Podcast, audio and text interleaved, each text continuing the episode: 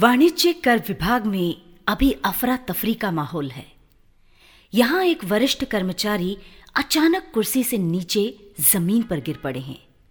सभी लोग उन्हें निचली मंजिल पर ले जाने की जद्दोजहद में लगे हैं ताकि उन्हें उठाकर हॉस्पिटल ले जा सके।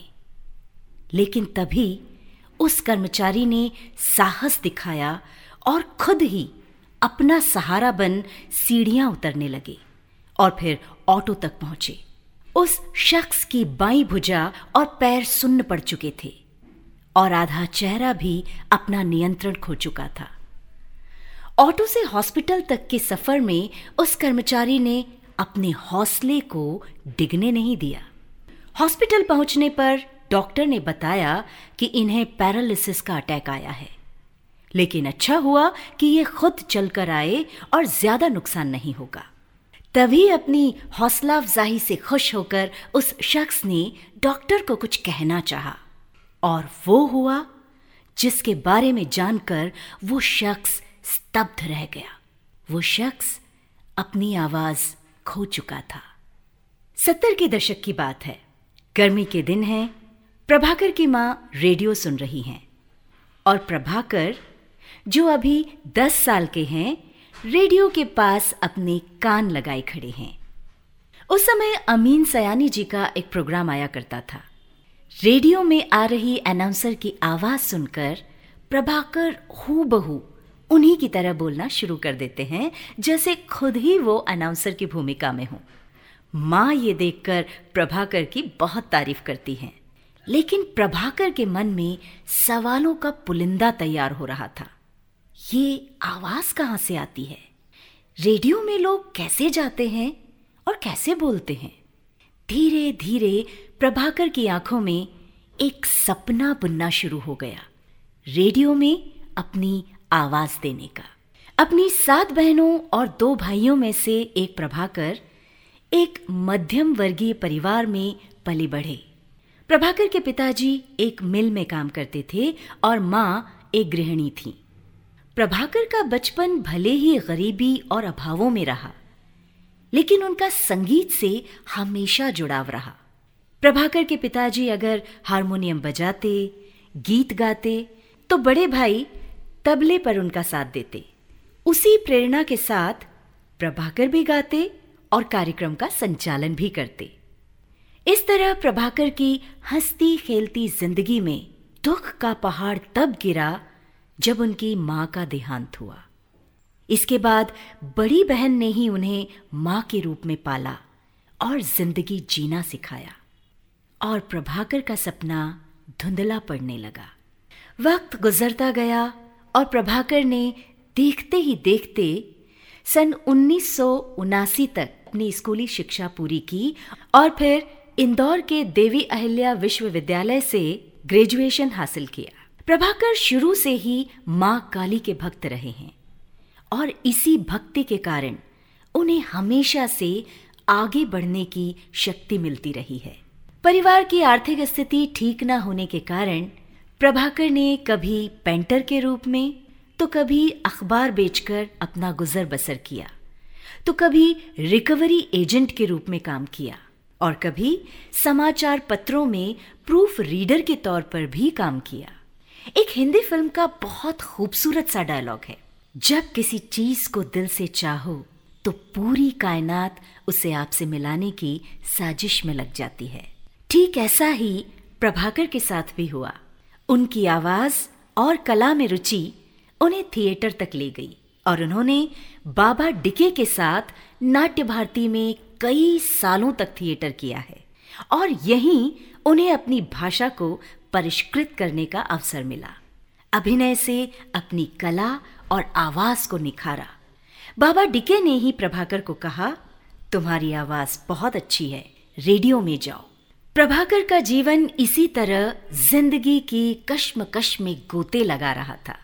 तभी एक समय ऐसा आया, जब प्रभाकर के भाग्य ने करवट ली और उनकी मध्य प्रदेश में बिजली विभाग में नौकरी लग गई। अब प्रभाकर को आर्थिक रूप से सहारा मिला और परिवार में खुशियाँ आई। प्रभाकर का जीवन अब पटरी पर था। बस एक टीस थी तो वो सपना, जो अभी भी कोसों दूर था। लेकिन कहते हैं ना, जहाँ चाह है, वहाँ राह है। प्रभाकर जहाँ काम करते थे, उसके कमरे की खिड़की से सामने आकाशवाणी का कार्यालय दिखता था। प्रभाकर कहते कि मैं एक दिन वहाँ जाकर बोलूँगा। उनका आत्मविश्वास बढ़ता गया और फिर क्या था? अंधा मांगे दो आँखें। प्रभाकर चल पड़े उस राह पर, जहाँ उन्हें पता लगा कि उन्हें ऑडिशन देना होगा, तब कहीं जाकर उन्हें चुना जाएगा और फिर उन्हें आकाशवाणी में अपनी आवाज़ देने का मौका मिलेगा। प्रभाकर की उत्सुकता इतनी कि ऑडिशन की तारीख से एक महीना पहले ही वो कार्यालय पहुँच गए, जहाँ उन्हें याद दिलाया गया कि इंटरव्यू तो अगले महीने है। उन्होंने ऑडिशन दिया, पर अफसोस, उन्हें चुना नहीं गया। प्रभाकर को लगा जैसे उनका सपना उनकी आँखों से दूर जा रहा था, और अगले ऑडिशन के लिए उन्हें अगले साल तक इंतज़ार करना था। प्रभाकर ने अधिकारी से पूछा क्या कमी थी मेरे ऑडिशन में? तो पता चला, उर्दू बोलना नहीं आता। उर्दू के शब्द सही तरीके से नहीं बोल पाते। प्रभाकर ने इस बार अपनी पूरी ताकत से तैयारी करने की ठानी। उर्दू शब्द सीखे और इसी बीच प्रभाकर कई कार्यक्रमों में संचालन करते रहे। सन उन्नीस सौ चौरासी में वो दिन भी आ गया जब उनकी मेहनत रंग लाई और माँ काली की कृपा से ऐसे दो ऑडिशंस देने के बाद, आखिरकार प्रभाकर को आकाशवाणी इंदौर के युवानी कार्यक्रम के लिए चयनित कर लिया गया। अब यहाँ से शुरू हुआ श्रीमान प्रभाकर मोरे की आवाज़ का सफ़र। दो तीन साल तक युवाणी में अपनी आवाज़ देने के बाद, सन 1986 में प्रभाकर जी को आकाशवाणी में कैजुअल अनाउंसर की भूमिका मिल ही गई। अब करोड़ों लोग रेडियो पर सुनते थे, सभी सुनने वालों को प्रभाकर मोरे का नमस्कार। पेश है फरमाइशी फिल्मी गीतों का कार्यक्रम, आपकी पसंद। आखिरकार उस बचपन के प्रभाकर का सपना पूरा हुआ। आकाशवाणी के सफ़र में प्रभाकर ने अपनी आवाज़ का ऐसा जादू बिखेरा कि उन्हें कई खत आने लगे। लोग मिलने लगे और रेडियो की जनता को प्रभाकर ने अपनी आवाज़ का मुरीद बना लिया।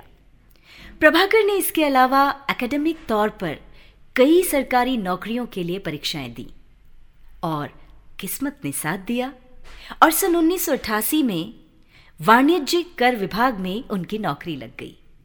साथ ही साथ 1990 तक प्रभाकर ने अपनी जीजी विशा के चलते जर्नलिज्म में बैचलर डिग्री भी हासिल कर ली। इस बीच प्रभाकर परिणय बंधन में बंध गए और देखते ही देखते दो बच्चों के पिता की भूमिका में भी आ गए। लेकिन अपनी आवाज़ से, उनके प्रेम ने उन्हें इस आवाज़ की दुनिया से हमेशा जोड़े रखा। इसके बाद प्रभाकर जी कहीं रुके नहीं, बस पढ़ते चले गए और कई बड़े कार्यक्रमों के संचालन को सफलतापूर्वक निभाया। कई सरकारी विभागों के लिए संचालन का कार्य किया। प्रभाकर जी ने अपनी बुलंद आवाज़ में कई डॉक्यूमेंट्री फ़िल्मों को आवाज़ दी है, जिसमें भारतीय रेल मंत्रालय भी शामिल है। कई एड फ़िल्मों में आवाज़ दी, एक्टिंग की स्क्रिप्ट लिखी, कई प्रदेशों में, विदेश में अपनी आवाज़ का जादू बिखेरा। प्रभाकर जी, अब तक करीब 2160 से ज़्यादा रेडियो प्रोग्राम्स और 1000 से ज़्यादा रिकॉर्डिंग्स कर चुके हैं। जो भी काम आवाज़ से जुड़ा है, उसके लिए वो हमेशा तत्पर रहते हैं।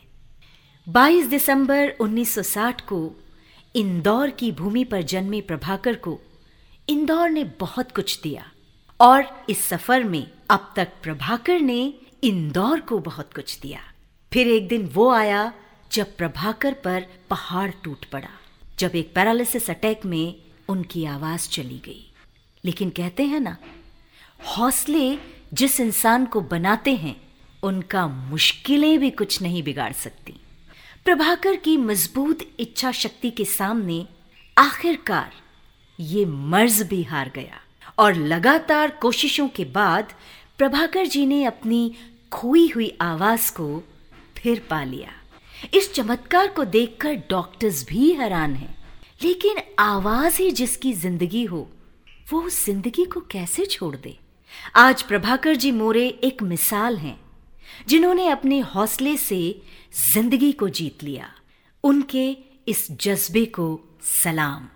अगर आप भी उस प्रभाकर जी को सुनना चाहते हैं तो देखिए उनके YouTube चैनल को। तो आप जानेंगे कि उनकी आस्था और भक्ति ही उनकी आवाज़ में झलकती है। मिलिए उन प्रभाकर जी से, जिनके हौसले से हमें बहुत कुछ सीखने की ज़रूरत है।